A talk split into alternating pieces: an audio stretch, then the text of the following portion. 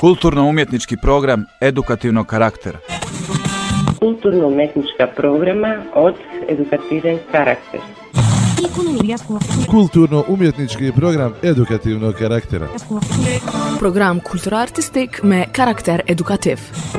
Kulturno-umjetnički program edukativnog karaktera. Kulturno-umjetnički program edukativnog karaktera. Kulturno-umjetniški program izobraževalnega značaja. Kulturno-umetnički program edukativnog karaktera.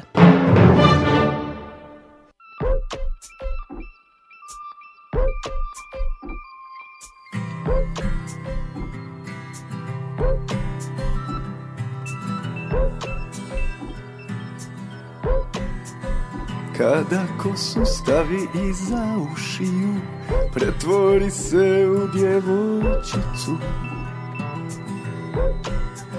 Svoje tajne poklanja Zamuckuje Nekako izroni iz očiju.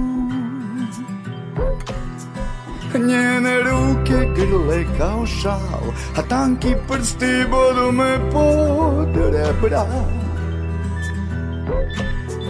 Sporo rasti mala vrbo, dug je put, a ovaj svijet te čeka. Treba nam tako malo skoro ništa, jedan kremen i jedna iskra, da tama ode za uvijek i sna, a čudovišta padaju. Iskrenost je rizik na vlastiti račun. Ti ćeš čitav život plaćati I nikad nećeš shvatiti od koga te čuvaju Duge cijevi i žice. Svih devet krugova putuju sa nama. Nekoga zlo uzbuđuje Sporo rasti mala vrbo Ovaj svijet čeka dugo na tebe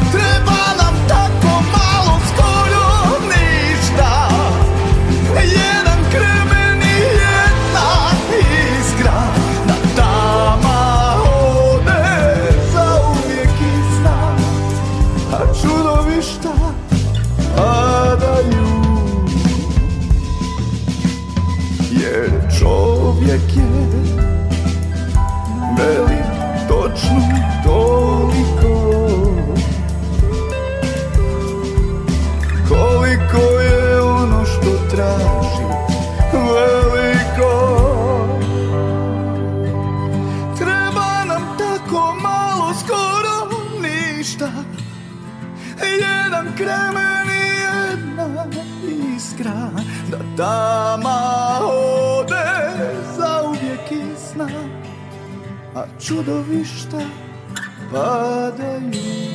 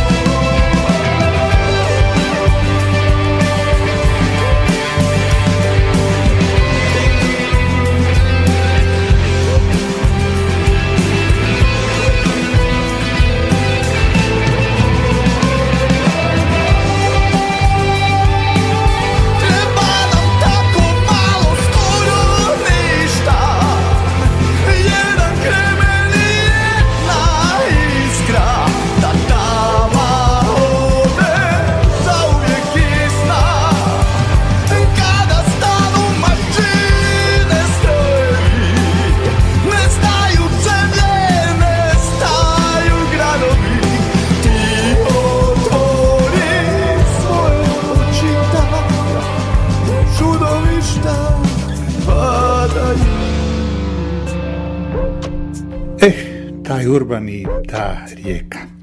Što ih više nema, tim su bolji. Mašine su stale, strojevi isto, zemlje i gradovi ne postoje. Nestali su, čudovišta su ih uništila i kontam, nekako da je svijet bolji kad zatvorimo oči, da tad čudovišta padaju, da su zemlje i gradovi tu samo da bi servisirali potrebe građanki i građana. Da, jeste, jeste urban, možda kaže drugačije, ali u pjesmi kao i u ljubavi sve je dozvoljeno. U ratu, međutim, nije. Dobroveče, dobrodošli u 241. kupek.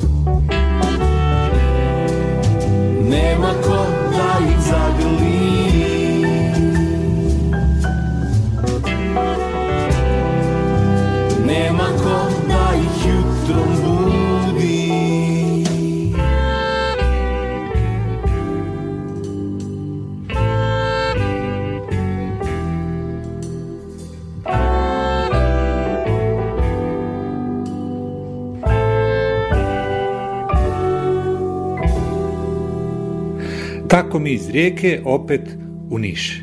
Ne znam kako vama, ali meni je ova pjesma baš poput oblaka. Tako bi je nekako prigrlio, pa mjesec može da se ljuti koliko želi.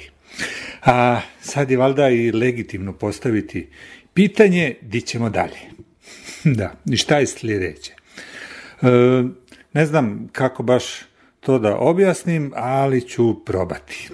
Ovo će biti svakako nešto malo drugačije kupek izdanje, drugačije, ali opet se u savršenosti uklapa u naš moto, a to je da je umjetnost najjača politička opcija. A kad smo već kod toga, ne znam da li ste čitali u novostima posljednjima intervju sa Pamelom Anderson, novostima onima iz Zagreba. Evo, ako niste, ja ću da citiram njen posljednji odgovor. Mislim da svi trebamo biti angažirani. Kako je dosadno biti neangažiran? Mislim da je PlayStation izmišljen upravo zato kako bi mnoštvo dobrih, snažnih i sposobnih ljudi sjedilo gubeći vrijeme. Zapravo bi trebali spašavati ljude iz Mediterana. Stvarni život više je seksi od virtualnog zatvora. Otiđite u izbjegličke logore, sjedite i pričajte s ljudima, dijelite svoje bogatstvo, pomognite svojoj moći svojim umom. Volim da ljudi znaju, imam nevjerovatno romantičan život. Patim, volim, molim se, čitam, odlazim u muzeje. Umjetnici su borci za slobodu. Slikajte, crtajte, učite. To vas drži mladima. Ako ne vjerujete meni i Kupeku, vjerujte Pameli.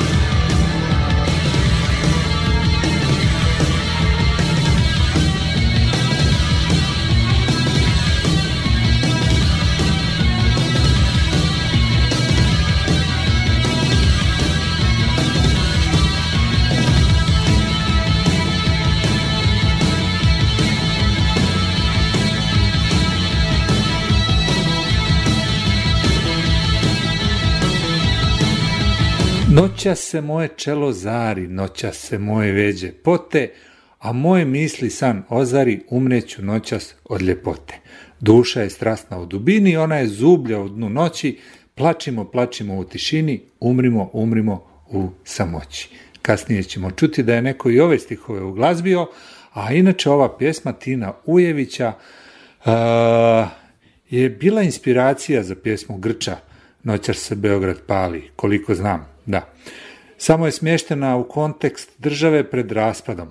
I kako kaže, preko rijeke bujica smrti grize tijela stihije ratnika, podižu zid, mašine posustaju, magla pada, noća se Beograd pali, Beograd, Beograd.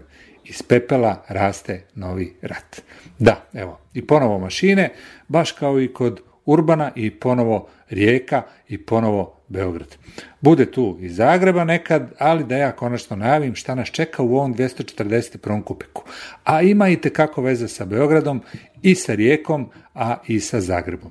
Za koji dan, točno 6.6., 6. lipnja, 6. juna, 2019. godine, bit će tačno godinu dana od kako je umrla Daša Drntić, žena koja je bila inspiracija u svakom smislu i što bi Pamela Anderson rekla, borkinja za slobodu.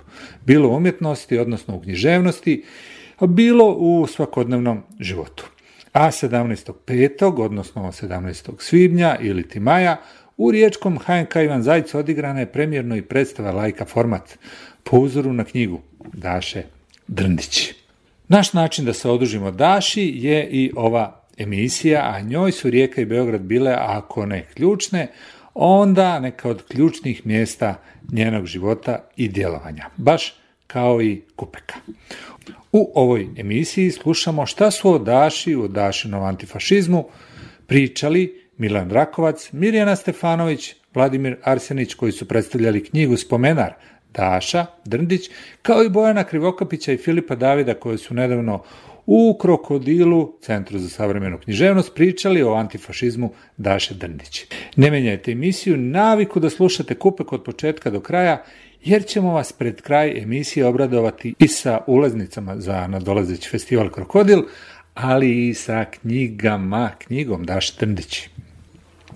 Mail je thekupek.gmail.com, a možete se javiti i preko Facebook četa, Twittera ili Instagrama. Samo potražite Thekupek ili Thekupek svuda i nekako ćete nas već naći.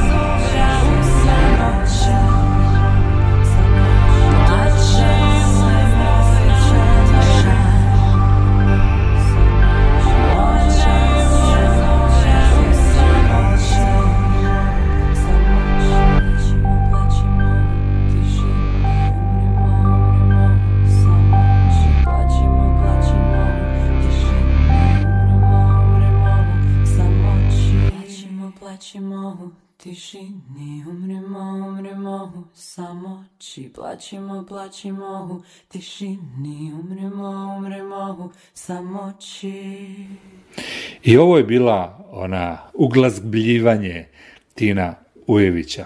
Slušali smo istu onu pjesmu koju sam ja izrecitovao. A sad slušamo Milana Rakovca koji je knjigu Daša Spomenar, Spomenar Daša Drndić i pripremio. Kulturno-umjetnički program edukativnog karaktera. Moram najprije reći jednu strofu Jesenjina, jer kada je frka bila, bili smo prsti nokat, počupali bismo se, da ne kažem kako, jako. Ali imao sam tajno oružje za nju i kad bih joj rekao, znaju ja, stop tjebja sinje mrake, často vidica adno i tož. Buta, kto tam nie w kabackiej drake sodanul po serce finski nož. Ничего, родная, успокойся. Это только тягостная бредь. Это грозный, я уже не пропойся, чтоб тебя не видел в мире. A da bi se nas nasmijala, sva sretna, zagrlili bismo se, sutradan bismo se počupali. Imamo zastrašujuće, dramatične historijske bliskosti.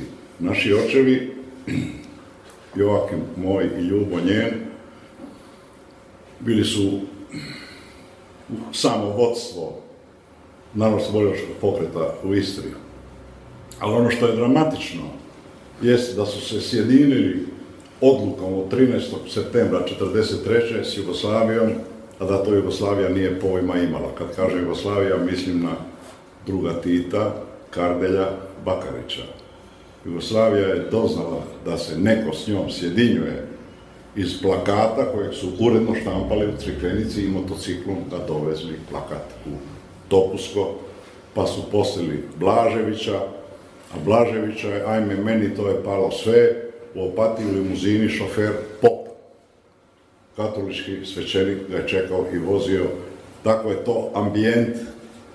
Ja sam već bio rođen, Daša će se tek doduše roditi. Taj background smo oživjeli, tada smo se zapravo upoznali. U Beoru sam živio i radio. U vojnom, vojnoj reviji Front.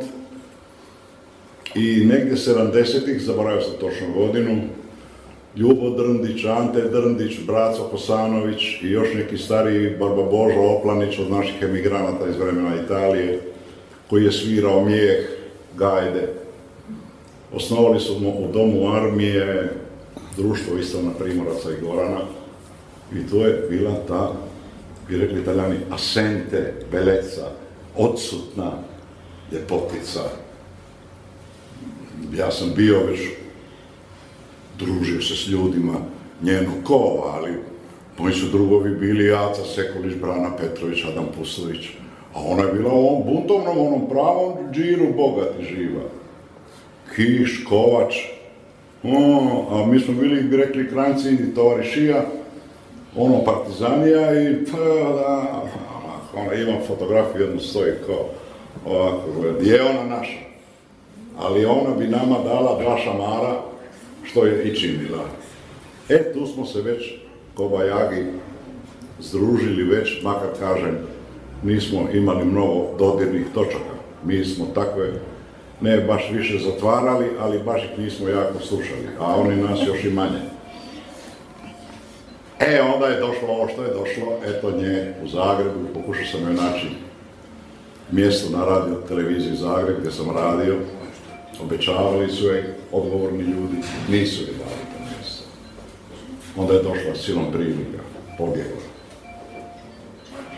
Onda smo napravili, onda je umro Fulvio Tomica, napravili smo forum Tomica koji ove godine 20. izdanje slavi, simpozija. Taj forum Tomica, Daša Drndić, u međuvremenu je postala zvijezda svojim drskim, neobuzdanim držanjem u redu i moj se je bježao s narodom, pobjegla si pa šta, ne, ona se nije mirila s time što je egzilant i nije prihvaćala azil nigdje. Nego ona se bunila i protiv onih koji bi joj kruva dali, ali nisu je baš neki osobiti kruh jako darivali i nudili. Ja sam se raspričao pa ću sažeti da završim. Dakle, to bratstvo naše je tada od 90-ih e, raslo i stvorilo se istinsko, ljudsko, mogu reći i familjarno. Razboljala se, bolovala je dugo, prkosila je toj bolesti, žestoko. I znala je da je nema dugog života.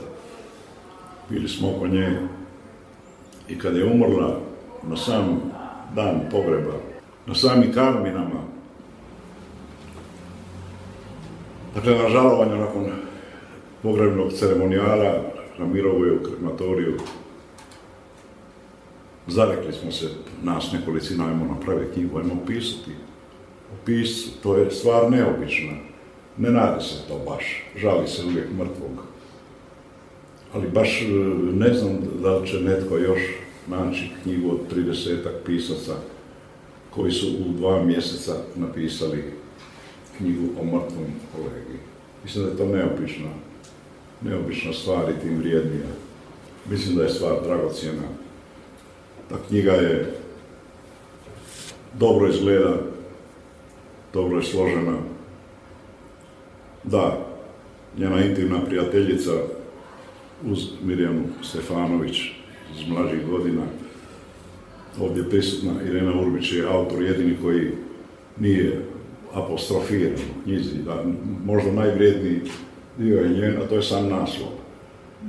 Dašin spomenat, Daša spomenat, Daša, dvije točke spomenat, maestra, zahvaljujem. Toliko o knjizi. Kulturno-umetnički program edukativnog karaktera. Laura Markić, talijanska književnica iz Rijeke, poetesa, napisala je u dva jezika, evo dio, poeme, balade. Moje je to majčina ljubav, moje vježbanje boli, moje dijelo, moje djelovanje, moje bivanje na ovom svijetu, zato kažem, jebi se, boli, jebi. Pišem, prsti mi riču, kralješci motornom pilom me režu, ali čvrsto, slušaj me, boli, dok me kosti stežu, fuck you, to ti ja kažem. U svijet taj krik sad puštam, dok slobodne misli suvisle više ne vise, više ne vežu. Così vi figuro, dicevi, e io ti penso in forma di rondine a scrivere seduta con le scapole aperte e dolorante, perché le ossa ti si sono rivoltate, hanno trapanato la carne e hanno preso la forma di ali. Kosti koji, koje preuzimaju ulogu krila njene kosti. Pogačar spomenuti. Ne, oprostite, Čekec.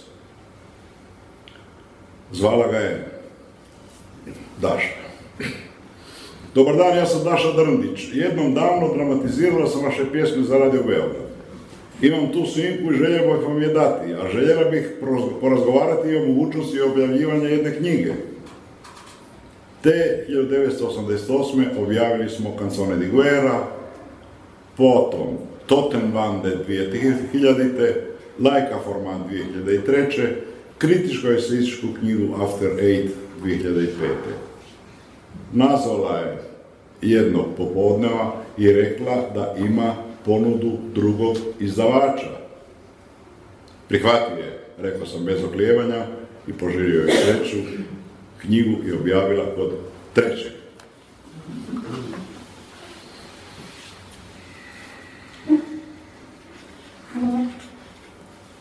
Aljoša Pužar. Godine 1993. ili 1994. Daša Drndić u uredu HDZ-ovske rektorice vulgarnog intelekta, Katice I, kroatistice, političarke, koja će još donedavno u mikrofone bez krzmanja izjavljivati da je zaslužila počasti kojima su je kao umirovljenici zasuli. Daša traži posao, ova je pita koje je nacionalnosti, diskutira njen naglasak, u međuvremenu oprema rektorat teškim zastorima, mramorom, novim stolicama u boji starog zlata. Daša, da bi preživjela, piše govore lokalnom riječkom močniku. Lavica daje glas hijeni, dok guske diskutiraju njen izgovor. Ovdje ljudi rijetko se grle kad se sretnu na ulici, rijetka, rijetko jedan drugog stegnu zdušno. Lajka format. Nije kraj, kaže još. Neveno Šumović. Daša je bila revna za barikade, oštra, glasna, neumoljiva. No mi, koji smo bili bliski, pamtit je prije svega njezinu majčinsku brigu, ljubav prema bližnjima, to njezino predanost prijateljstvu. Poga, pogled je imala uprt bezdano zlo, ali nam je pri tome svima pružila ruke i širila utopijsko zajedništvo oko sebe. Stisak njezine ruke u mojoj ne popušta i nikad neće popustiti. Goran Vojnović, o tome da je autor Daša, koji piše onoga od čega mi svi bježimo. Nisu li njene knjige napadale upravo našu želju za neznanjem, za zaboravom? Nisu li nam njene knjige na silu otvarale oči, prodirale u nas, budile nas, tjerale nas da razmišljamo o onome o čemu mi nikako nismo htjeli razmišljati? Nisu li nam njene knjige govorile da se ne može, da se ne smije biti ravnodušan prema patnji drugih? Da se ne smije ne znati za nju, da nas moraju boljeti tuđe boli. Nije li nas Daša zapravo tjerala da proživljavamo živote drugih, manje sretnih ljudi od nas, ne bismo li i mi na taj način postali čovječniji, ne bismo li postali ljudi. Nije li to u stvari i svrha vrhunske literature? Marko Sosić, slovenski pisac iz Trsta, izvrstan pisac, preporučavam ga. Rijeka, proljeće 2018. Daša već dugo bolesna, želi nas vidjeti. Skupili smo se u književnom antikvarijatu na rivi koje vode krasni ljudi. Mnogo nas se skupilo oko Daše na predstavljanju reizdanja njezinog ranog dijela Umiranja u Torontu. Neven kao moderator s Dašom razgovara vrlo osjećano i opuštano.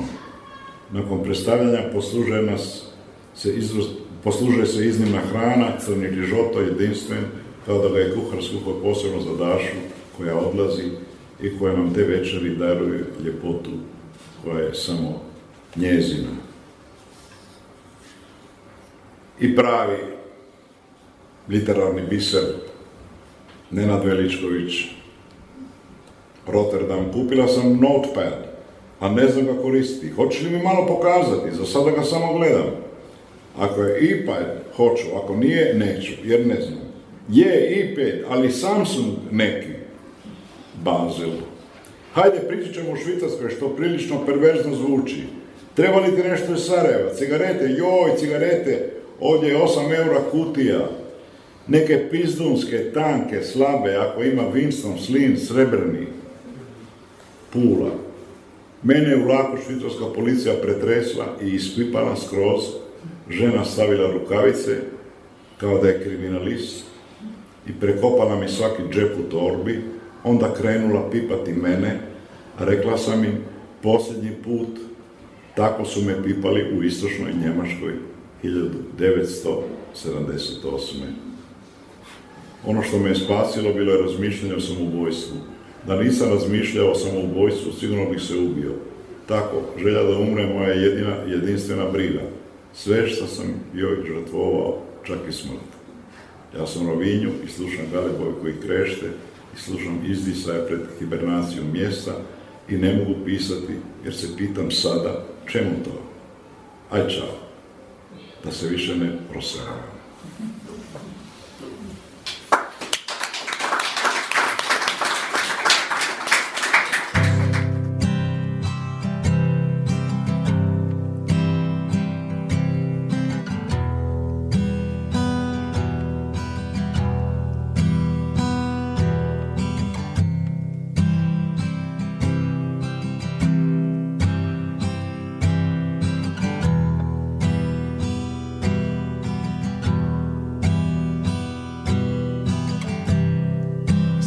svijet rekli da se boji, da su krila slomljena, da neko ima nešto broji, neko koga neko zna, ništa nije. recebo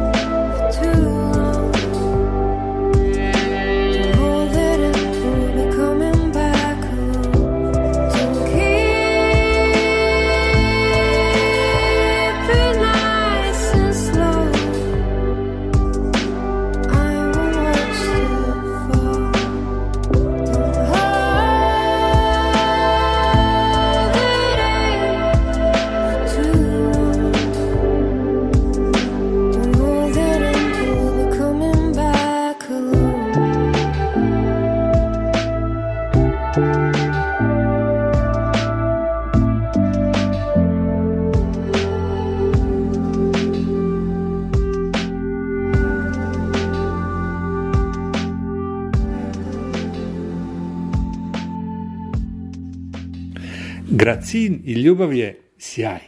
Gracin je Tomislav i dolazi iz Splita, a nedavno je objavio drugi album koji se zove Jelte 2. Rekao bi da je uticaj Manceta jak. A nakon Gracina slušali smo Irenu Žilić, našu drugaricu i gošću, sa svojim singlom Ivo.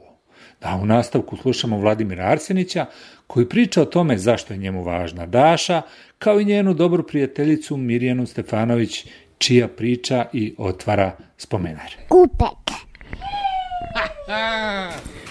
Nema mnogo toga da se, da se doda zapravo um, onome što je Milan rekao, a i onome što svi ovde znamo, dakle, svi smo došli iz jednog zapravo iz ljubavi prema Daši i, i nismo nekako, kako kažem, ovo bi trebalo bude neki veseli skup, ona bi, mislim, ona bi to želela svakako da nas ontera u vražju materi, da nekako ovaj, a, prestanemo sa sranjima, tako bi ona to sigurno rekla i da nastavimo nekako dalje. A, e, uvijek se potresem kad treba, mislim, nije ovo prvi put da govorim o njoj nakon njene smrti i uvijek se nađem nekako pred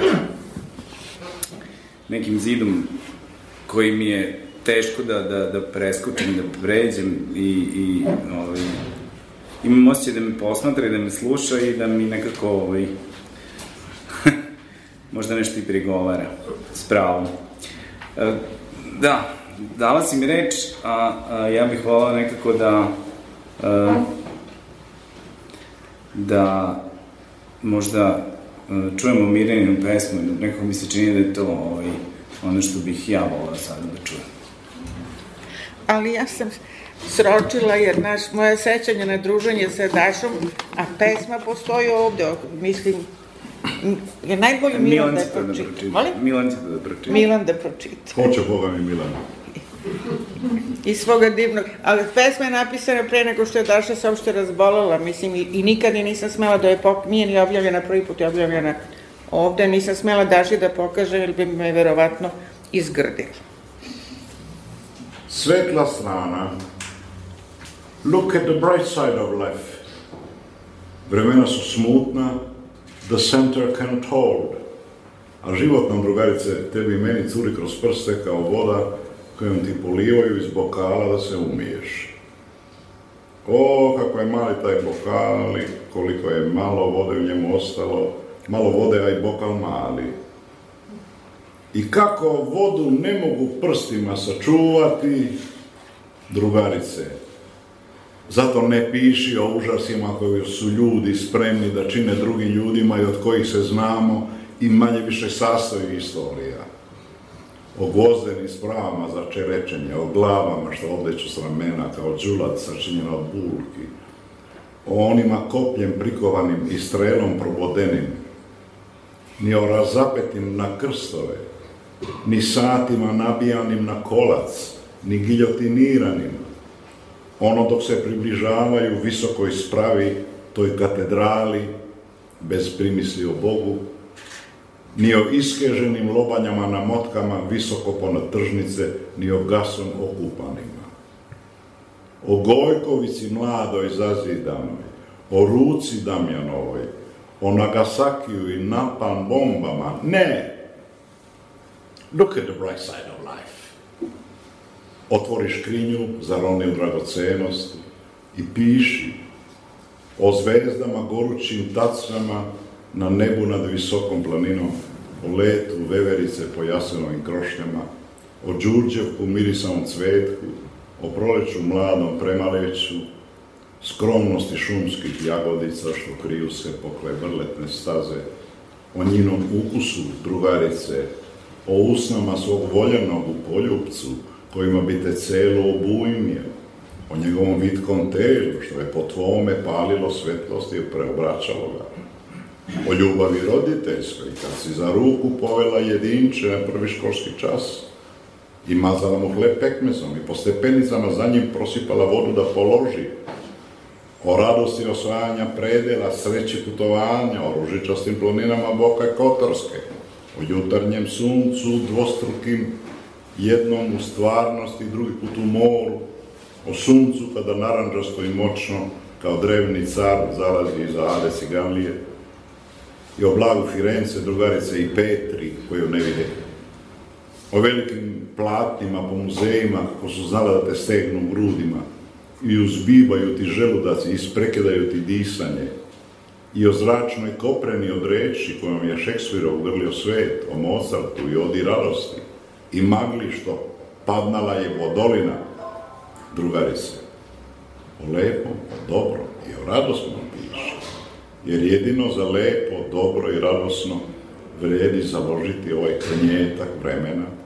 Samo jedno ti ne piši, ne piši o zlu u čoveku, drugarice, strašno. Hajde da ga zaboravimo, draga moja, iako znam, to jedva da je moguće.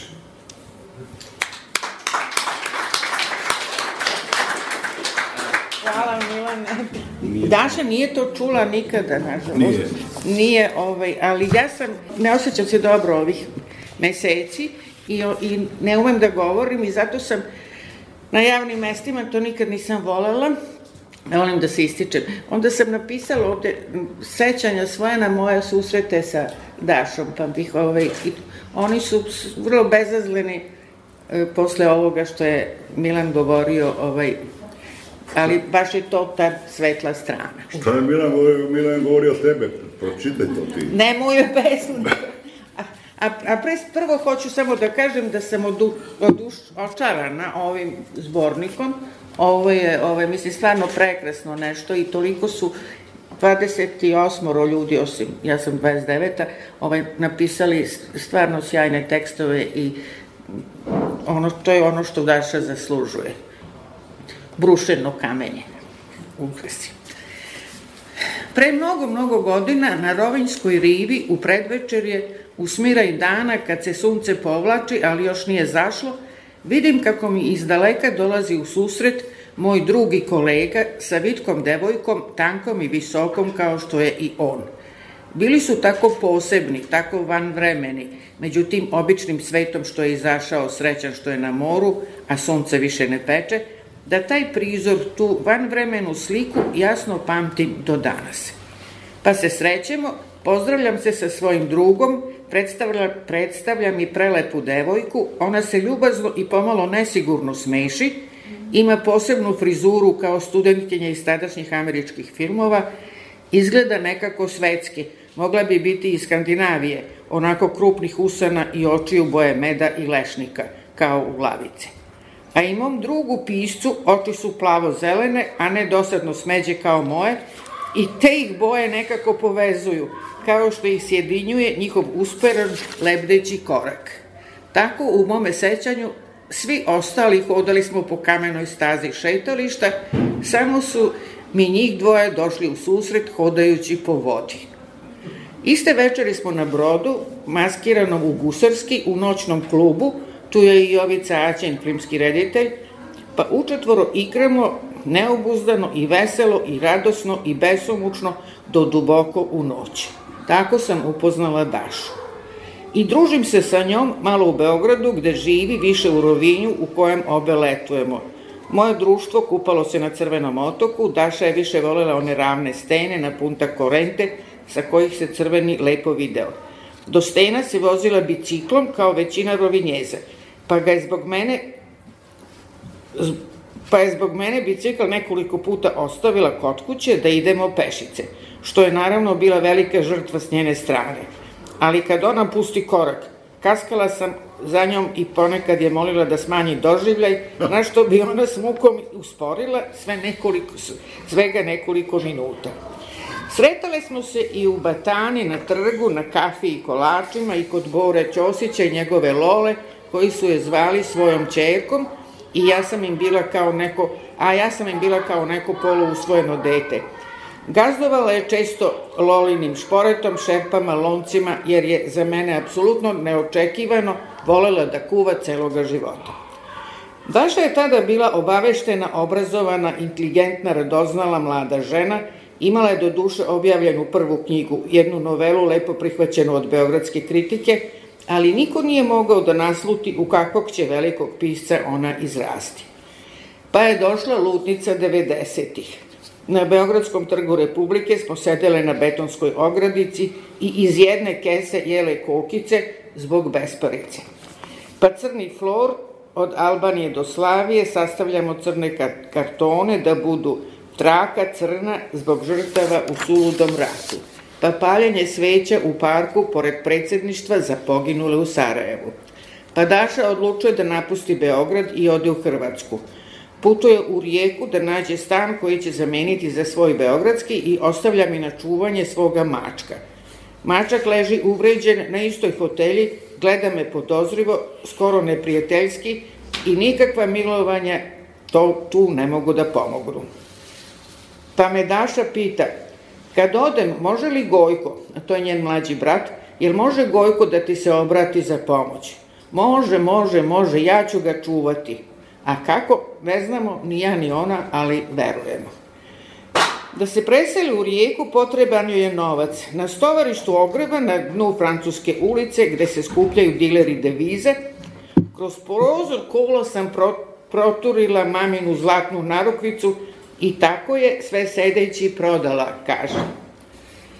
Poslednjim jatovim letom za Pulu lete oni hrabriji beograđani koji u Istri imaju stanove ili kuće. U mom stanu, u kome sam prethodnog leta ostavila potekaricu da mi ga čuva, vrata otvara njen momak i viče, šta vi tu tražite, ovo je moje. Bora i Lola pozivaju me u goste u svoj dom, što im nikad neću zaboraviti. Posle desetinu dana, po svojoj želji, selim se kod drage gospođe Ljubice, tašte Oskara Daviča. Tu ću stanovati još dvadesetak dana za simboličnu naknadu, naknadu na kojoj insistiram. Klima se u uvek gostoljubivom rovinju iz temelja promenila. Još prošlog leta su mi govorili, vi ste naša, ne damo mi vas, od momaka koji cepaju karte na brodu za crveni, pa do prodavačice u radnji u prizemlju, gde se tada niko ne čudi što kupujem hleb.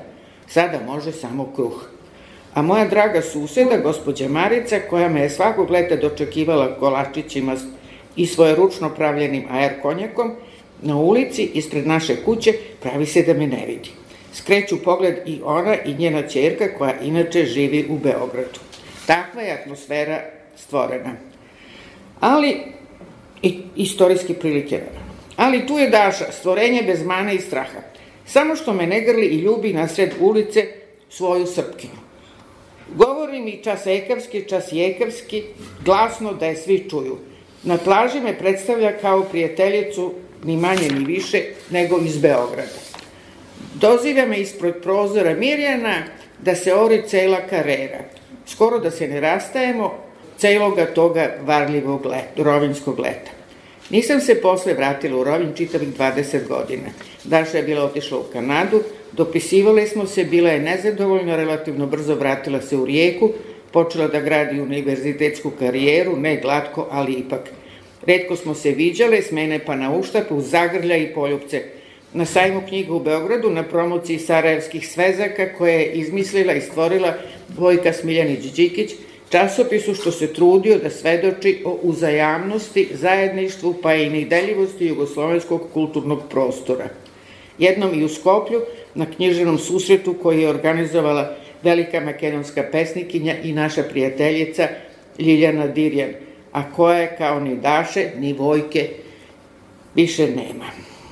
Ali kada sam posle dve decenije ponovo počela da redovno idem u Rovin, za ta, mislim, četiri letovanja, družile smo se neprestano. Sa velikim ponosom i radošću shvatila sam da je moja draga drugarica to neobuzdano, pametno, hrabro, duhovito i sasvim vanserijsko stvorenje izrasla u nezaobilaznu hrvatsku i veliku evropsku književnicu. U poslednjoj je trećini života Daša uspela da oslobodi svoj veliki dar i upuštajući se u značajne eksperimente, kroz, kroz njih prezentuje svoje viđenje zla. Zla istorije i zla u ljudima koji istoriju stvaraju. Hvala. Katarina, sad ja mogu da uzmem reč ako mi je ponovo vraćaš. Dakle, sad sam samo da, u stvari sam to htela da kažem sve vreme, a valjda me je nekako ozbiljnost trenutka sprečila. Ovaj, e, dakle, u pitanju je jedna redka stvar koju je Daša imala. E, u pitanju je to da je ona umela i želela i uvek bila spremna da se posveti mladim autorima i mladim kolegama. To je nešto što, jeli, ovdje ima dosta pisaca i ovaj, ja sam ih e, srećem ili nesrećem dosta i upoznao. E, malo njih se tako hrabro upušta u komunikaciju sa mlađim od sebe. Daša je prosto, uh, Milan je pomenuo te ovaj, Karmine, ali to na Mirogoju, tamo su bili sve mladi ljudi. To je bilo, za mene to bilo, bila njena najveća pobeda. Dakle, ona je očkolovala čitavu generaciju i riječkih mladih književnika poput Tetu, Željke Horvata, Envera Krivca, naravno tu su bili i Marko Pobočar koji je među, između ostalih i ovde u knjizi. Tu je Aljoša Puzar koji nije književnik, ali jeste neko ko se bavi jezikom, pisanjem, Nevenu Šumović. Dakle, ovde generaciju, jeli meni, moje prijatelje uve, uve, oko betona, jeli, onda Bojana Krivokapića, onda Stašo Aras, Natu Miletić, uh, jako puno ljudi koji su prošli kroz ovaj forum Tomica koji je Milan takođe pomenuo. Dakle, to je ono što je Daša bila. Daša je zaista uh, bila kao neka, jeli, uh, velika učiteljica, mislim velika i stasom i glasom i uh, hrabrošću, ovaj, i to je ono što je zapravo najlepši u ovom zborniku. Ja se izvinjavam uh, kolegama, ali meni je jako drago što su, kažem, što su ovde i Tejn tekst i i, i ovaj, Aljošin tekst, i Nevenov tekst, i Markov tekst, dakle, e, ljudi... Moj? Tejn, da, teo, teo sam pomenuti. Dakle, to su uh, ljudi koji su zapravo nastavljači onoga što je, što je Daša radila. I to su ljudi koji su je na neki način koji nastavljaju njen, njen, njen, njeno, njeno delovanje. Uh, ja, mislim, nikad ne bih upoznao Dašu i ne bi ni došao da kontakt sa Dašom da nije bilo Saša Ćirića i Betona, jeli, i tako dalje. Mislim da, da, su, da su to jako važne stvari i to je nešto što je zaista redko.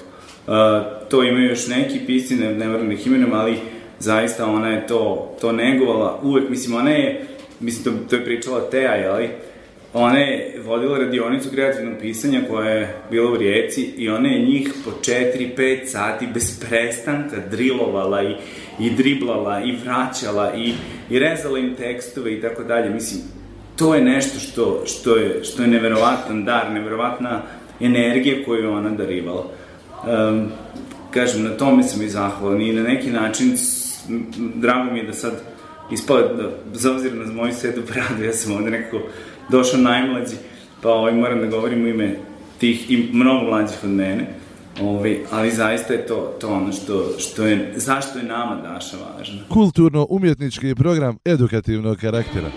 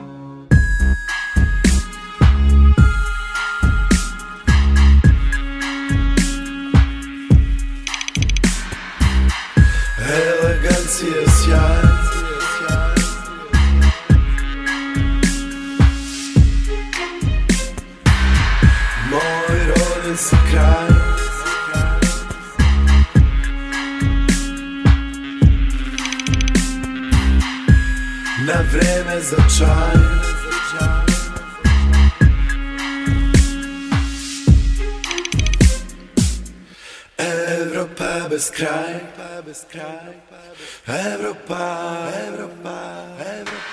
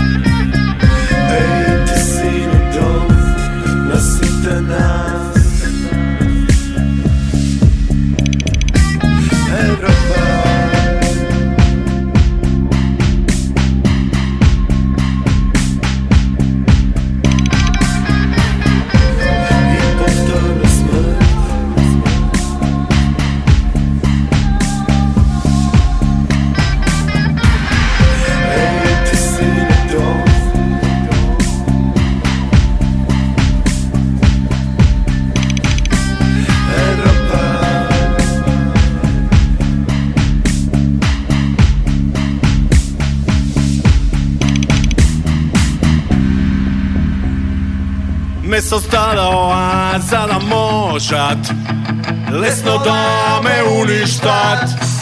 Луѓе на една но идеологија ме создадоа Да бидам склопен. Во систем кој не ми тоа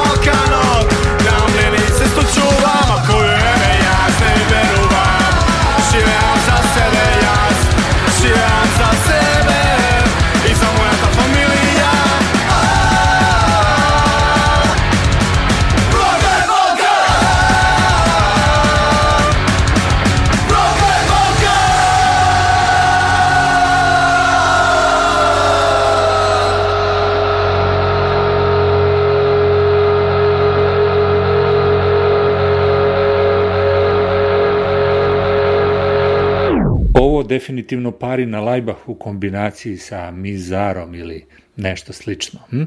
Da, ne znam kako vama, ali meni je baš probudilo asocijacije o današnjoj Evropi. A Flux i prokleti Balkan, pa ne znam, Makedonija je postala posljednje vrijeme, Sjeverna Makedonija, pardon, sjajan muzički centar, pravi punk, a Daša je po svemu bila baš to. Bila je pankerka. Arsenić je najavio nove snage, poslušamo Bojana Krivokapića sa krokodilskog druženja o Dašinom antifašizmu, a nakon njega i Filipa Davida. Priču je moderirao Igor Štiks. Večera se bavimo antifašizmom Daše Drndić, njezinim uh, etičkim načelom kojeg je ona doista predstavljala skoro u svom celokupnom javnom i književnom radu.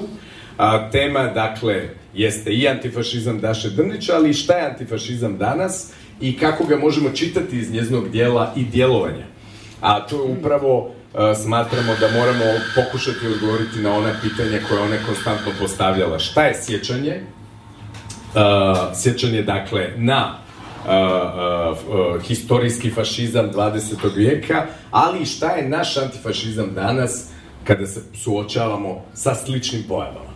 Uh, u tom smislu imamo dva uh, izvrsna govornika, poznavatelja ne samo Daše Drndić kao osobe, nego i njezinog dijela, ali i uh, dvojice uh, uh, angažiranih intelektualaca različitih generacija koji će svakako uh, uh, sada odgovoriti na neki način na, na ovaj Dašin antifašizam. Daša je bila poznata po tome što je ne samo pozivala na razgovor, nego je i prozivala. To je bio njezin stav, uh, s kojim je često šokirala publiku, smatrala je da toga nikad dosta, smatrala je da nikad nije dosta podsjećanja na, na nasljeđe 20. stoljeća, na holokaust, na sve ono što se dogodilo i što, uh, što, što je učinio jeli, taj fašizam, a, a ujedno nas je i pozivala da a, se sami odredimo prema, prema sadašnjici na jedan vrlo ener, energičan način. Mislim da i odaziv potvrđuje a, također a, a, njezinu i teka relevantnost i nažalost prerano smo izgubili upravo u trenutku kada je njezino dijelo otkrio svijet, kada se dana piše o njeznim knjigama u, u, pogotovo u Americi, u Engleskoj, kada je počeo dobijati međunarodne nagrade, nažalost izgubili smo jedan tako va, važan glas. Ali njezino, njezino nasljeđe, njezino dijelo ostaje i o njemu ćemo razgovarati danas. Bone, izvolite. Dobro večer svima, hvala što ste došli. kada mi je stigao poziv za ovaj program, odnosno pitanje, a, ja sam rekao može, ako nećemo praviti in memoriam program, već ako ćemo se zaista baviti a, nečim što je pre svega kod Daše u tekstu. Dakle, jeste antifašizam Daše Drndić, ali jeste i antifašizam književnosti Daše Drndić i šta nam to znači danas. U opusu Daša Drndić, dakle, počeo od te uh, 1982. i prve knjige Put do subote, eto imate deo odgovora, od knjige Put do subote pa do, do uh, poslednjeg romana, uh, jedna od konstanti njene proze, dakle njenog pisanja, njenog pogleda na svet, uh, stav koji, koji je ona samo unapređivala pišući dalje je bio uh, vrlo jasan antifašistički stav, dakle etički i poetički njen stav. Dakle, jedna od glavnih značajki te proze jeste beskompromisni antifašizam ili kako je ona često znala da kaže i u književnosti u intervjuima, pošto nema malih fašizama, svaki fašizam je velik, antifašizam uvek mora biti tu s nama i iz nas mi moramo uvek reagovati. Red, redka je književnost poput ove koju je stvarala Daša Drndić zaista. Redka u smislu da se ona usuđivala da literarno se poigra dokumentarnošću, ali ne na onaj način da bi napravila nešto zabavno i neobično, već na onaj teži način, dakle da bi snaga dokumenta kada postane književni tekst a, bila nekako još jača i, i da bi se s tim nešto moglo. Ja negde vidim antifašistički potencijal a, književnosti Daša Drndić baš u tome što a, dakle nije e, se koristila činjenicama da bi se radila zabava, već da bi se zaista možda kroz neke neprijatnosti išlo ka onom boljem svetu, odnosno da se ne dogodi ono strašno. Jer ako se jednom dogodila, ako se jednom dogodio taj sjajni projekt e, ko, na primjer, konclogora i masovnog istrobljanja ljudi, znači da se on može vrlo lako desiti opet i da može biti još e, savršenije organizovan. Dakle, ljudski um je stigao do toga da može a, u drugom svetskom ratu takve stvari da počinju. Dakle, ako bi se opet nešto desilo, ako ne budemo reagovali na vreme, može biti još a, strašnije. Verovatno većina vas koji ste čitali ili čitate ove knjige, znate da je ono što je jedna od a, takođe značajke ove književnosti, taj, ta da je svako ime je priča. Svaka priča je život, a svako ime žrtve zaslužuje da bude pomenuto. A, dakle, nisu e, brojke reda radi i nema oko, ono, kaže, ima, stradalo je oko 9000, pa bi onda često u književnosti baš Daša Drnić rekla, pa nije baš oko. Da li jedan više ili manje, nije tako najemno, jer je to jedan ljudski život. I mislim da je to onaj stav koji zaista je redak, dakle, što kažem nekako, uh, ova književnost izbegava paušalno, izbegava površno i izbegava kalkulacije sa nekom dopadljivošću koja je naravno opšti trend našeg savremenog vremena. Dakle, ovo je književnost koja ne ide po svaku cenu da bude uh, čitka, čitljiva, dakle da, kako da kažem, da oseti se da, da ne ide ka tome da se sad široke narodne mase uh, dobiju na priču, već da zaista snaga te književnosti nađe pravi put dakle u toj antifašističkoj borbi. Ono što je, sad je nekako ovako malo zbrda i mnogo stvari, a hoću da ostavim, da, ne znam šta ste sad vi zamislili, da ne bude sad istrčim se gomilu stvari. A, postoji nešto što je takođe jako važno, a to je, to su paralele pojave fašizma pre drugog svetskog rata i fašističkih praksi drugog svetskog rata, dakle, paralele sa elementima fašizma u savremenom dobu. U svojoj prozi Daša Drndić insistirala na tome da se svaki taj mali crv fašizma prepozna, jer ako se on ostavi tako da ruje i da se goji, to može postati nešto strašno. Dakle, ona, na primjer, spominje često u prozi, uh, analizira jezik, analizira govor, odnosno novo govor, pa onda spominje, spominje knjigu Viktora Klemperera Jezik trećeg rajha i, na primjer, radi analizu sa 90. godinama, šta se događalo, kako se jezik čistio jedan od drugih, apropo ove zajedničke teme o, o zajedničkom jeziku. Uh, I negde podlači tu ideju da to to mogu biti samo fašističke ideje i fašističke prakse ako se jedno čisti od drugog. Dakle, ne, ne ide se sa idejom da se, da se širi taj jezik i da, da više ljudi, kako kažem, normalno ako ne treba prevod, međusobno da je to jedan jezik, a ako su prakse te da se taj jezik briše i odvaja, mislim jasno je ni- nije to prvi put u istoriji da se dogodilo. A, m, moment u kojem ona daje glas e, ljudima sa e, spiskova stradalih je nešto što je dragoceno u književnosti. Dakle, kada uzmete i pročitate tih desetak romana, to je jako mnogo likova. Dakle, Daša je bila, Daša nije štedela sebe u, u pisanju ovih knjiga. Dakle, ona je upisivala sebe kako u glavnu junakinju, ali tako i u mnoge druge likove. Međutim, nema čak i u onim knjigama u kojima se navaja kao Andreas Ban je glavni lik, nije to samo Andreas Ban. Uvek uz Andreasa Bana i neke druge likove ima bar još par desetina likova koji zaslužuju da njihova priča bude ispričana do kraja, da oni dobiju nekakav glas zapravo da progovore u našem savremenom trenutku. To, to je takođe jedna od stvari koja je dosta redka, odnosno nije baš nekako česta pojava, da, e, da se pusti taj, taj književni tekst, da vidimo koliko on može da se razgrana i da vidimo na koji način su povezane određene teme i određeni likovi. E, jezički, rekao sam već, dakle, pitanje novog govora, ali i pitanje igranja standardnim jezikom, pitanje uvođenja dijalekata takođe može da se tumači kao jedna antifašistička praksa, dakle, dakle ideja tog uvođenja i drugog i drugačijeg, kako god sad nama ta sintagma danas zvučala, dakle, sa idejom da se širi polje, da se polje a, ne sužava.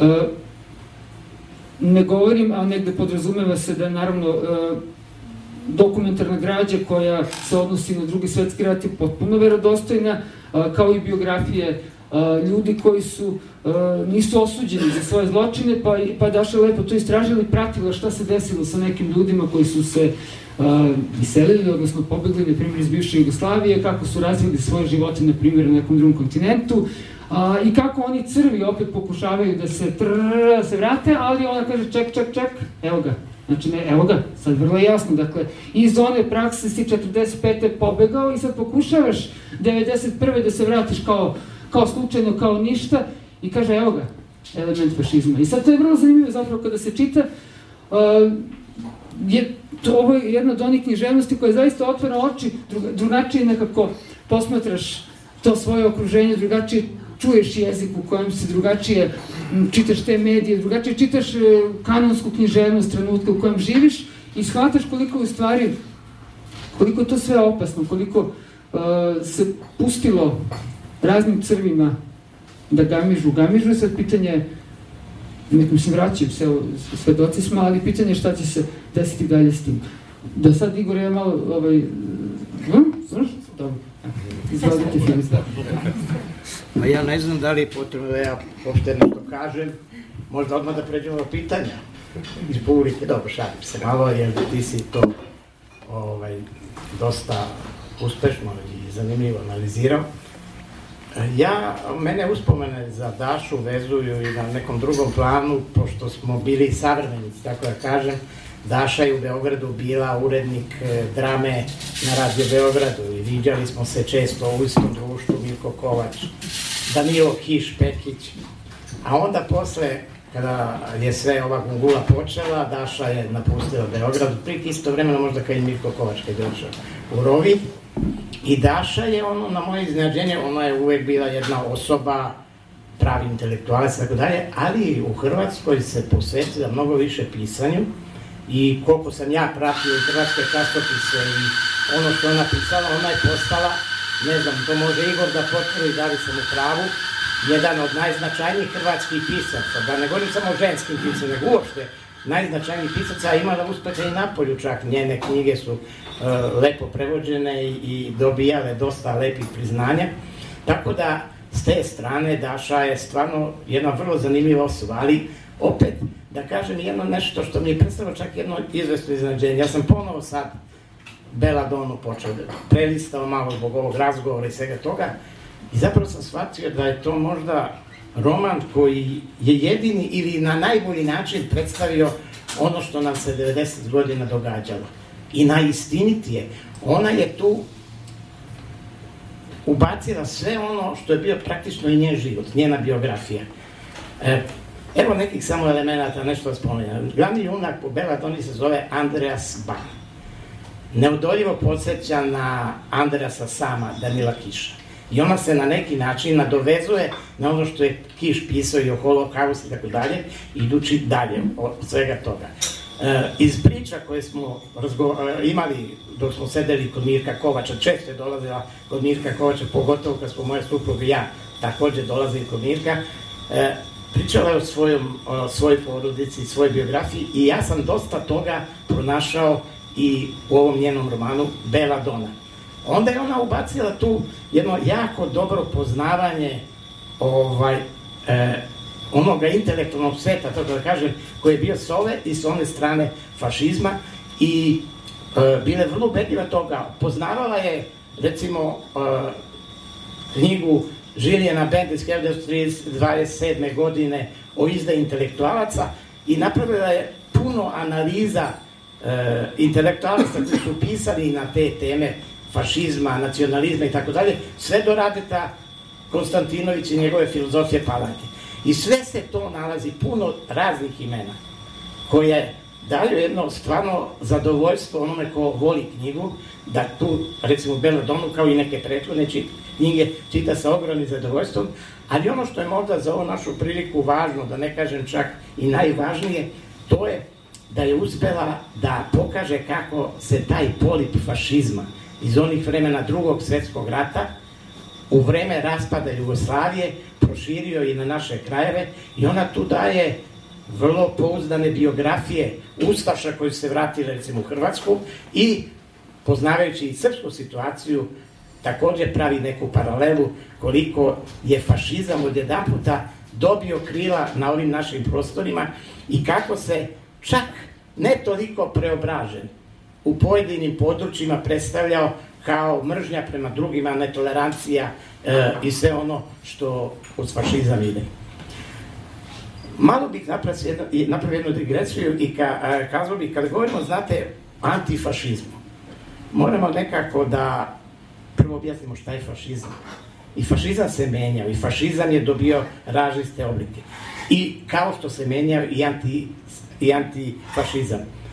Mi ovde u našoj političkoj areni svaki čas čujemo da su ovi fašisti, da su oni fašisti. To je postalo, kako sam već negde govorio, postalo kao jedna psovka koja je zapravo ispražnjena potpuno od pravog značenja. E, malo se sad danas zna o tom fašizmu, ne samo onome koji je bio drugog svetskog rata, nego i ovom novom fašizmu koji se javlja u različitim oblicima širom Europe, u obliku populizma, nacionalizma, raznih vrsta netolerancije, e, a mlade generacije, čini mi se, imao sam prilike da razgovaram s nekim vrlo finim momcima, vrlo malo znaju o tome. Otišla je generacija koja je proživjela. Evo, ja sam jedan tu od onih koji su nekom, na nekim prezrelim svojim godinama, koji se još kroz maglu seća tih godina rata, ali one generacije koje su stvarno a, bile žrtve tog fašizma i koji su to proživeli, nema ih više. Nema ko da svedoči. E, iskustvo ljudsko je slabašno, vrlo malo e, e, koristi u svakodnevnom životu, u prisećenjima na ono što je fašizam stvarno značio. Milioni gotovo ne znače ništa. Kad vi imate broj veći od 10, to e, ne možete ni zamisliti tu e, e, količinu ljudi koji su stradali. Zato su važni ovi spiskovi koje Daša daje, recimo u Beladoni, hoće da kaže da ta imena ne smemo zaboraviti, jer svaki pojedinac je pojedinačna žrtva. Jer kad pređemo na kolektiv, onda se sve to gubi u, u nekoj magli. Ali šta su elementi ti, recimo, da bismo objasnili antifašizam, koji su elementi danas e, mogućeg fašizma? Nema fašizma kao ideologije ni na jednoj strani, trenutno ne možemo da kažemo da neka zemlja čisti fašizam zastupa. Ali ima mnogo elemenata koji kad se slože i kad se tu pojavi jedan vođa, onda dobijamo jedan novi preobraženi fašizam koji se zasniva na onom fašizmu, zapravo fašizmu i nacizmu. Jer sam fašizam bez nacizma nema tu snagu, nema tu energiju koja je zapravo pokrenula sve ono što se događalo u drugom svetskom ratu. Elementi su recimo po Ernstu Noltu, jednom od poznavaca fašizma, nacionalizam koji sam već spomenuo, tu je lažni patriotizam, tu je e, e, teška ekonomska situacija, e, onda e, pokušaj da se e, ponovo vojna sila uspostavi negde, e, demagogija, licemerje, ima mnogo tih, sve to prepoznamo mi u našem svakodnevnom životu. A Umberto Eco, koji je, ima čuveni esej o večitom fašizmu, on tu dodaje još neke elemente koji su takođe veoma prisutni, recimo, prezir prema slavima. Ili svako suprotno mišljenje se proglašava za izdajničko mišljenje. I ovo što si ti spomenuo, novo govor. Novo govor je još, to je preuzeto ovaj, iz uh, Orvelove ovaj, 84. Šta je taj novo govor? To je isto govor ispravljen od svakog pravog značenja, odnosno ima suprotno značenje. Znamo za vreme Miloševićevog režima, kada smo na, na našim medijima slušali ove govore, razne propagande, kada se govorilo o, o miru, mislilo se na rat. Kada se govorilo o toleranciji, zapravo se mislilo na netoleranciju. Sva značenja su ispravljena. Sjećam se da je moj prijatelj Pekić, početkom 90. godina žalio se, kaže, evo, mi pici smo u vrlo teškom uh, položaju, jer reči više ne znači ono što bi morale da znače. Izgubile su taj svoj suštinski smisao. Pa i Primo Levi, kada se oslobodio na čudesan način Auschwitza, govorio je da ono što on preživao tamo ne može se kazati tim uobičajenim rečnikom postojećim rečima, nego se mora izmisliti neki novi jezik. Mi i danas imamo tu vrstu novog govora i taj novog govor je nešto što je izuzetno prisutno, takođe potvrđuje da se nalazimo u jednom opasnom području gde fašizam za čas može da uskrsne na jedan možda delimično drugačiji način, malo preformulisan, ali da zadrži sve ono što je donelo strahovita stradanja a, za vreme drugog svetskog rata, nebrojen broj žrtava, a da nema snage prave koje se tome može odupreti. Antifašizam nije ono što se danas često govori, što govore oni e, koji se bave, aj tako kažem, revizijom istorije. Antifašizam izjednačuju sa komunizmom da bi na jednim udacem ubili dve muve. Da kažu, e, to je jedna komunistička udurma, danas antifašizam ne znači zapravo ništa i tako dalje. Međutim, to je jedna vrlo opasna jedna vrlo pogrešna teza. E, fašizam, e, antifašizam danas po meni znači e, suprostavljanje svim ovim pojedinačnim oblicima. Ne moramo da čekamo da se fašizam u nekoj od susednih zemalja, ajde, spominjali smo moguće Nemačku, ne nema nego Mađarsku, ne znam, eventualno Poljsku, ev, da se izrodi neka nova vrsta fašizma. Ne može se čekati, nego se mora čovjek suprostavljati svakom tom pojedinačnom obliku koji se javlja, znači svakom obliku e, e, totalitarizma, svakom obliku nedemokratije, svakom obliku licemerja, sve to mora da bude stalno na našem, uh, uh, u našem horizontu posmatranja, jer za čas se možemo naći u jednom trenutku, jedno jutro kad se probudimo, od, vidimo da je nastao neki novi poredak. Jer antifašizam, to isto moramo zapamtiti, nije izmišljotina uh, jedne države, jednog političkog sistema. Antifašizam je posle pobede nad fašizmom postao novi svetski poredak. Uvek kada razmišljam o tome, i to će biti kraj ovog mojeg izlaganja, prvog ili drugog, a možda i poslednjeg, e, moramo imati na umu da je uoči drugog svetskog rata fašizam bio vrlo jak, prisutan i onim zemljama koje su u jednom trenutku okrenule protiv fašizma. Sjedine američke države su dosta se dugo prelamale hoće li na ovu ili onu stranu. Neki vrlo uticajni ljudi u američkoj, ne samo administraciji, nego političkom životu, e, ekonomskom životu su bili za Hitlera. To ne smemo zaboraviti. Ne smemo zaboraviti da je 39. godine e, Ribbentrop i Molotov su potpisali pakt o nenapadanju međusobno, s tim da druge zemlje nisu ušli u taj dogovor. I da Hitler nije načinio dve stravične greške, po mom uverenju, a to je da je napao Sovjetski savez, da je prekršio taj sporazum koji je imao, i da Amerika nije ušla u rat zbog Pearl Harbora japanske agresije na Pearl Harbor, što je strašno pogodilo i Ameriku, veliko je pitanje kako bi danas svet izgledao. Čak su ih neke knjige vrlo zanimljive napisane kako izgleda svet kad je Hitler pobedio. Tako da moramo biti jako, jako oprezni jer mislim da je bilo dosta sretnih okolnosti. Ovde sam naveo to da su Amerika i Sovjetski savez ušle u taj rat, što je na kraju i okrenulo čitavu situaciju protiv Hitlera. Da nije bilo tako, pitanje je kako bi se ova strašna i tragična priča završila. Program Kulturartistik me karakter edukativ.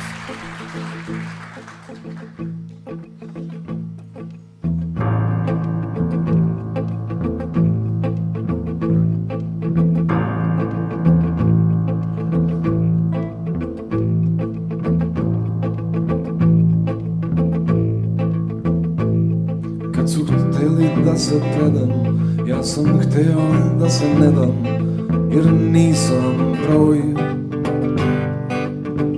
Sklonjen sam u stranu.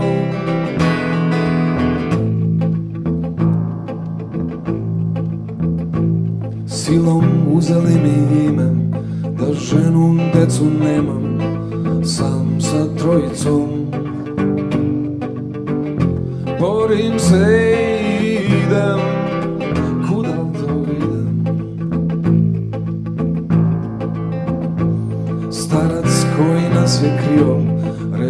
dobro biti neće Posle vetrova. Ispred nas i u nama Iza nas i u nama. Jutro bila su tri druga Sad sam sam i noć je duga. Svi su nestali. Pod olovnim nebom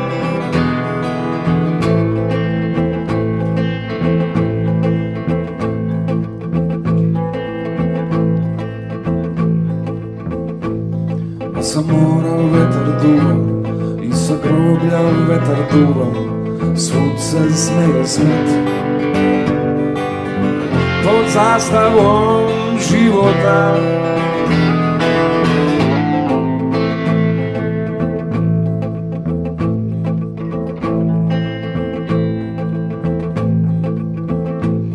Ušli su u tvoju kuću Ući će u tvoju glavu Bićeš jedva živ da ne znaš već si predat, a da ne znaš kome.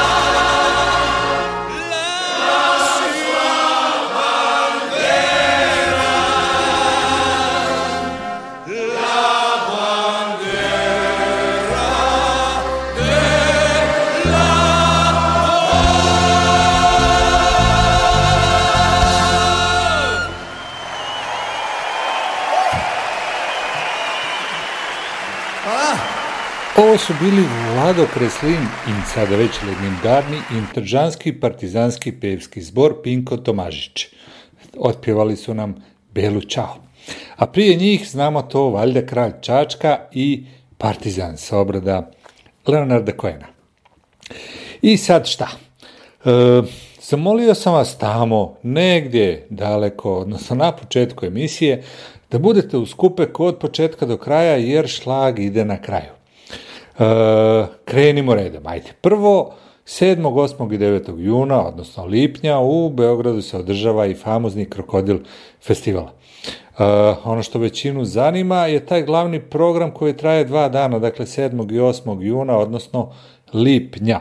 Da ja sada ne iščitavam sve goste, krokodil.rs, odnosno www.krokodil.rs je strana na kojoj ćete saznati sve detalje. A mi, mi, ko smo mi? Mi smo Kupek i Krokodil, mi vam poklanjamo dva puta po dvije karte za drugu festivalsku večer, koja će se isto kao i prva, nadamo se, ako ne bude kiše, održati na prostoru amfiteatra Muzeja Jugoslavije.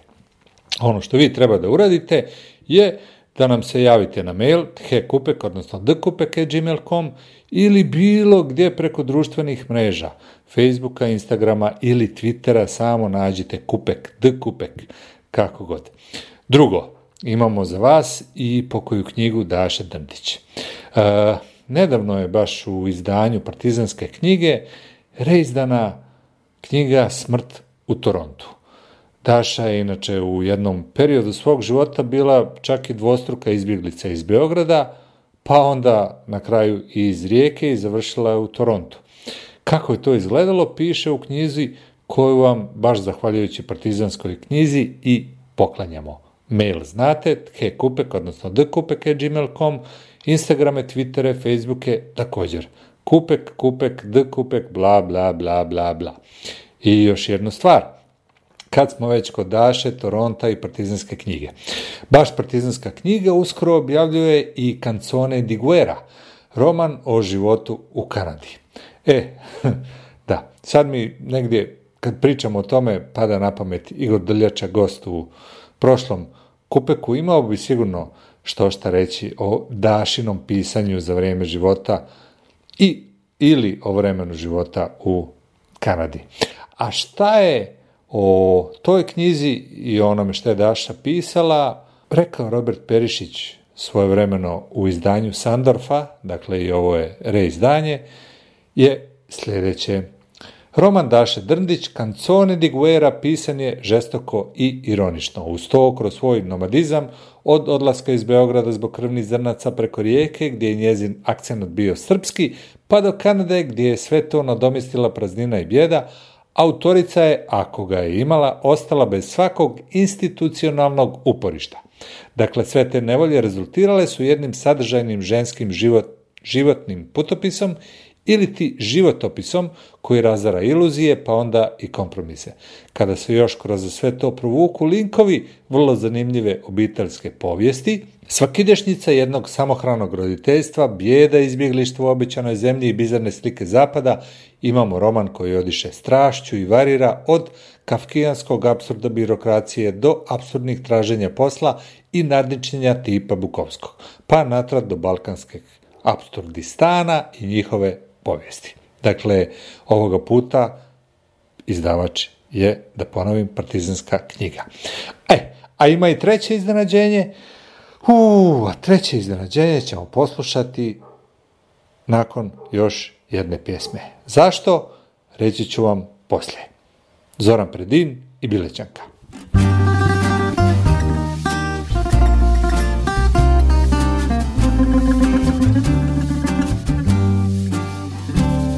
Sred pušaka, bajoneta Straže oko nas Tiho kreće naša četa Kroz bilečki kras. Čuje se odjek koraka po kamenju hercegovskom. Eja, eja,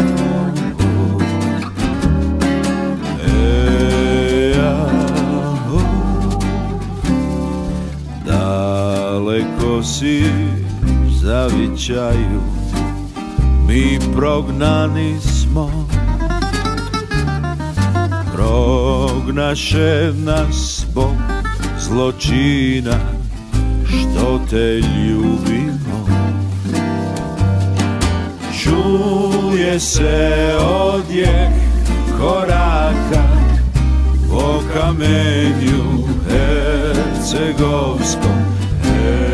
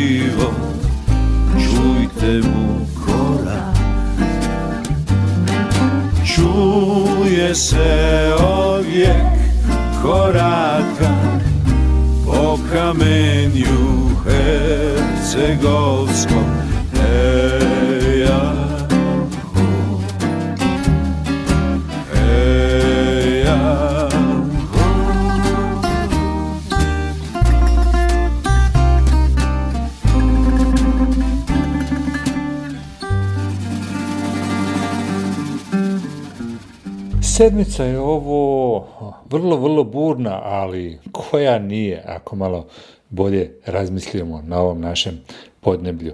Svakako sedmica je ovo u kojoj je obilježio i 25. maj, dakle još jedna godišnjica nekadašnjeg dana mladosti. Neko će reći, a zašto nekadašnjeg? Dobro, možemo se složiti sa tim. Svakako, tog 25. maja u Bileći baš podignut je spomenik i Draži Mihajloviću. Odatle i Bilećanka, što sasvim jasno govori šta mi mislimo o toj akciji. Dakle, nećemo da psujemo. Za kraj, još jedno iznenađenje je Teja Tulić. Teja Tulić, možemo slobodno da kažemo, baš kao i Bojan Krivokapić, je još jedna od učenica Daše Drndić. Teja je specijalno baš za kupek nama objasnila šta je njoj u kratkim crtama značila Daša Drndić, ako je u kratkim crtama, kada već pričamo o Daši Drndić, išta moguće reći. To bi bilo to za 241. kupek, mislim da je dva sata Daša Drndić i nisu kratke crte, ali mogle bi biti i duže, pa nadamo se nekom drugom prilikom. O, pričat ćemo još o Daši Drndić, jer šta? Svi smo mi, Daša Drndić, nesnađeni ili snađeni, možda i više nego što drugi misle u ovom svijetu koji nam je nametnut i ekavicom, ekavicom, svakim drugim prizvukom. I da, ne bilo vam zapovjeđeno, podržite kupek www.patreon.com kroz, odnosno slash kupek i udjelite nešto sirotinji. Sjećam se, još pred deseta godina mogla sam čuti od ljudi i to onih koji čitaju knjige da šta ta Daša Drndić drnda po fašizmu non stop iz knjige u knjigu a nije trebalo puno da nam fašizam svima pokuca na vrata i već tada sam znala da je Daša velika spisateljica i ne samo spisateljica, nego kako to sa velikima i biva i humanistkinja. Čitajući njene knjige trenirala sam um na prepoznavanje fašizma, na malograđansko, koje itekako podupire fašizam, na mrak pamćenja. Naravno, Daša je pisala o važnim stvarima, o važnim temama, ali je i stilski briljirala i u tom smislu mi je osobno njezina knjiga Lajka format silno značila u otkrivanju moći pisane riječi. A kroz tu knjigu sam naučila promatrati vlastiti grad i naučila sam nešto o tome koliko je važna preciznost u iskazu. Daša je bila u tom smislu beskompromisna, um, opasna na najbolji mogući način i kao što sam rekla na neki način u svojim iskazima savršeno precizna. Svijet to sada prepoznaje, njezine knjige su već prevedene, prevode se i dalje, o njezinim knjigama se piše u velikim svjetskim medijima, Daša dobiva razna priznanja vani puno brže nego li u zemljama u kojima je živjela, pritom mislim na Hrvatsku i Srbiju. Ali ajde, evo, čini se da ovdje to sada nadoknađujemo. Um, osjećam veliku zahvalnost um, za Dašu u svom životu.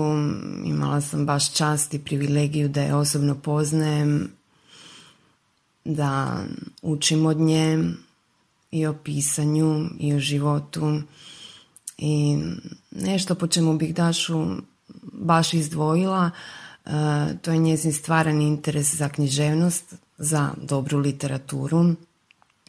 Ona je jako pomno pratila, naravno što se događa u svjetskoj književnosti.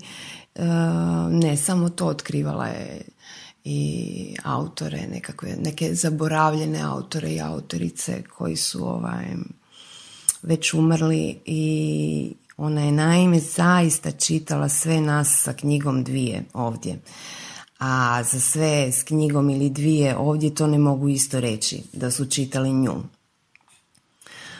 Um, istina je i da je često bila što se tiče nagrade ignorirana, a njene knjige su bile po nekoliko razina kvalitetom iznad ostalih i tašti pisti i komisije to neće priznati. Makar nisu htjeli to učiniti dok je bila živa. Na neke od nas mlađih je duboko, duboko utjecala svojom književnošću, a i svojim životom naravno. Daša je bila prijateljica, Daša je bila kolegica, puno toga me naučila što se tiče umjetnosti i književnosti i meni kao nekima od nas u Rijeci ona um, još uvijek naravno silno i fizički nedostaje.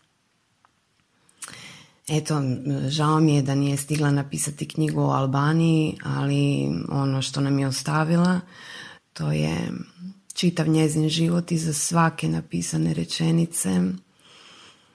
Daša je, kao što sam bila rekla i na komemoraciji pred časnim sudom riječi, potpuno čista. Um,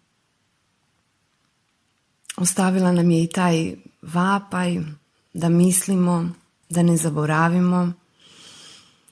I sada kad je nema, kada pomalo svi osjećamo koliko je bila važna i velika, um, stižu neka prepoznavanja i, i u gradu Rijeci u kojem je živjela, tako u ovom trenutku, odnosno ovih dana igra i predstava lajka format po njezinoj knjizi istoimenoj. Mislim da je dramaturg Goran Ferčec napravio sjajan posao. Pa evo sada, baš kad je nema, um, pošto spominjem tu knjigu, lajka format, rečenice iz te knjige koje je Daša uh, napisala, eto, odsvanjaju sad i na kazališnim daskama. A ovako Daša nama ostavlja. Svuda oko mene nepomičnost. Dijelovi mog bića žive odvojeno, svaki za sebe. Dijelovi mog bića ne govore, nemaju više što reći, kome reći. Te dijelove svog bića ja razumijem, ali ne osjećam ih. Oko mene odvija se predstava pantomima u kojoj ne učestvujem. Ja sam izvan. Tko to govori? Grad ili ja?